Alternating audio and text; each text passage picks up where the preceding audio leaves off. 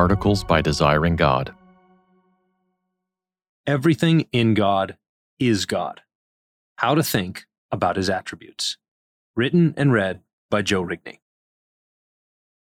Does theology serve doxology? It ought to. God means to be worshipped, but not in ignorance. He wants to be known and enjoyed and praised for who He is, which is why He doesn't just demand the worship of His creatures, but first reveals Himself to us so that we might know Him and therefore delight in Him. Theology, our study of God, serves doxology, our worship of God. Jonathan Edwards, known for both his Reformed orthodoxy and his creative expression of it, helps us with a fresh way to approach God's attributes in service of our worship.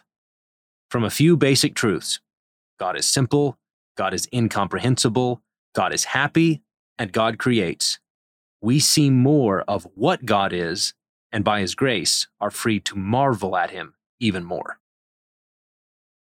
God is simple. Begin with the statement, God is simple. Understanding divine simplicity is not simple. It's complicated. Think of it this way. Created things are made up of parts. We can break them down into things more fundamental than they are. A person is composed of body and soul. We can distinguish what you are, your essence, from the fact that you are, your existence.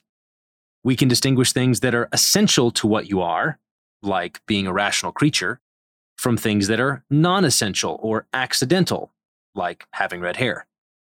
We can do the same sort of composition with all sorts of attributes and qualities. Divine simplicity essentially says, God is not like that.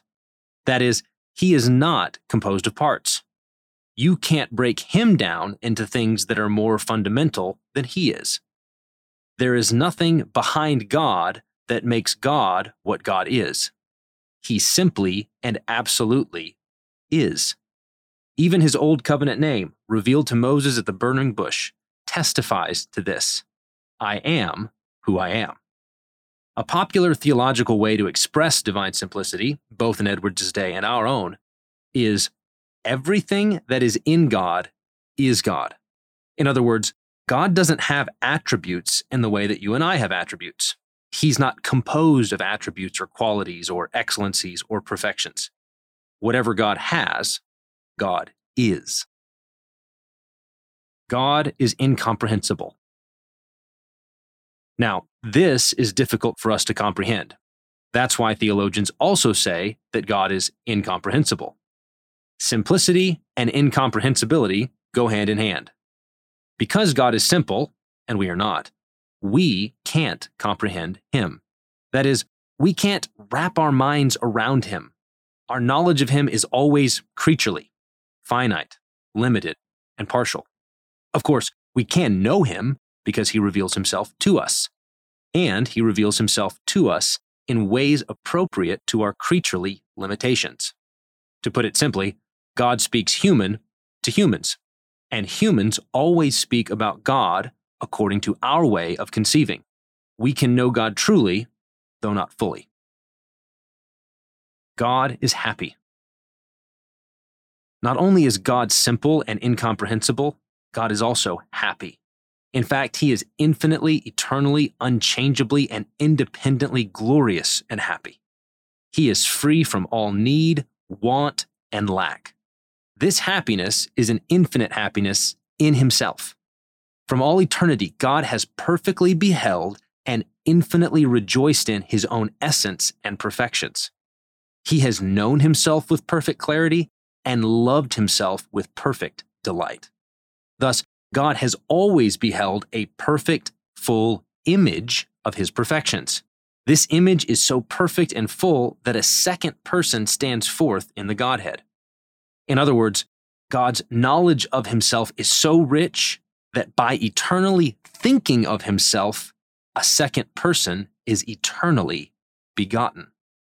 This is the Son of God, the image of the invisible God, an exact imprint of His nature, the eternal Word who is with God and is God, the eternal Son who is always at the Father's side. More than this, the eternal and mutual love between Father and Son is so rich and full that this love stands forth as a third person in the Godhead. In other words, God's love for himself is so rich that by loving and delighting in himself, a third person eternally flows forth from the Father and the Son. This is the Holy Spirit, the breath of the living God, the supreme joy and delight of God in God, the infinite river of his eternal delights. And each of these persons is truly and fully God. The whole divine essence truly and distinctly subsists in each, and yet there is only a single, simple divine essence. This too is incomprehensible. One glorious and happy God, eternally subsisting in three distinct persons. God creates. Thus far, we have spoken of the simple, incomprehensible, and triune God as he is in himself. The triune God lives in himself, knows himself, and loves himself, and thus possesses unchangeable happiness in himself. But the living and triune God did not remain by himself. In his perfect freedom, he chose to communicate himself outside of himself by creating the world from nothing. With creation in view, we can now speak of God in himself and his triune being, as we've done above, as well as God in relation to his creatures.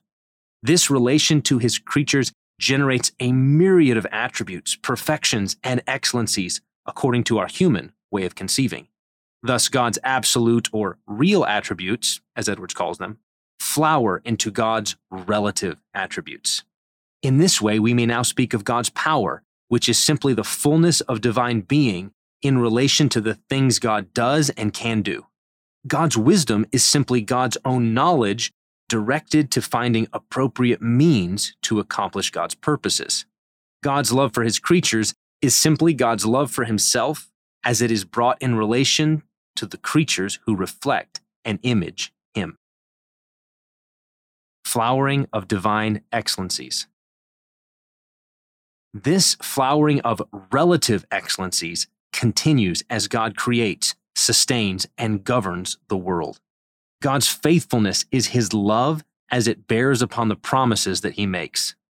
God's righteousness is his knowledge and love as they rightly order and structure reality in fitting proportion according to the proper value of every created thing. God's mercy is his supreme love for himself as it encounters weak, pitiable, and broken sinners. God's wrath is this same supreme and holy love as it collides with stubborn, stiff-necked, and idolatrous rebels. Again and again, God's absolute excellencies, his being, his knowledge, and his love, are brought into relation to all aspects of the world, its creatures, and its history, and thereby generate God's relative excellencies according to our way of conceiving. Many of these relative excellencies identify the perfection of qualities that we know in and from creation. Thus, as creatures, we come to know goodness in the world and then follow this created goodness back to the God who is the supreme good. And so with wisdom, majesty, mercy, grace, faithfulness, justice, power, and other positive relative excellencies, we see the creaturely echoes of these divine properties all around us, and we follow them back to their ultimate source, where they dwell in their fullness and eminence. Negative attributes. On the other hand, some of God's relative excellencies are negative attributes. If positive attributes take creaturely goods and trace them back to their infinite divine origin, negative attributes take creaturely limitations and deny that God is limited in this way. Consider the negative terms that we ascribe to God: infinite, immutable, eternal, and the like. Each of these speaks of God by denying to him some creaturely property. Divine infinity denies that God is limited and finite as creation is. Divine immutability denies that God changes the way that creation does. Divine eternality denies that God is bound by time. Divine ubiquity, or omnipresence, denies that God is limited by space. Even the two attributes that began this essay, simplicity and incomprehensibility, are negative attributes. The first denying that God is composed of parts, and the second denying that the infinite God can be contained by the finite mind of man. God and no other. God's attributes aren't merely qualities that he happens to have. They are essential to him. They are our descriptions of his being, his essence, his very nature, his godness, because he simply is who he is. Everything in God is God. God is light, pure, simple, white light. God is, God knows, God loves. More specifically, God is himself. God knows himself and God loves himself. He is the triune God, absolutely full and happy in himself. Then, this God, the living God, freely creates the world. And when he does, the pure, simple, white light of his being, knowledge, and love shines through the prism of his creation. The white light is refracted into all the colors of the rainbow as God himself is brought into relation to every aspect of the world he has made. This refracting is what enables us to know him. The flowering of God's relative excellencies in creation is so that clay pots can have some idea of what the potter is like. Like Moses, we see the glory of God from the back. We grope and we strain and we labor to find words to describe our Lord, who is God, and there is no other. Infinity clothed in flesh.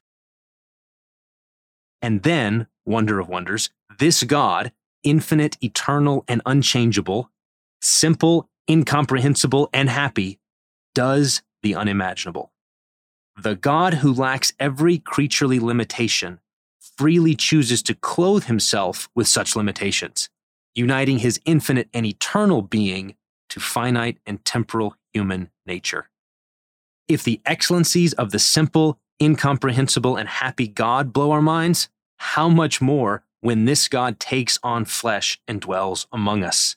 And not only dwells among us, but loves among us, suffers among us, dies among us.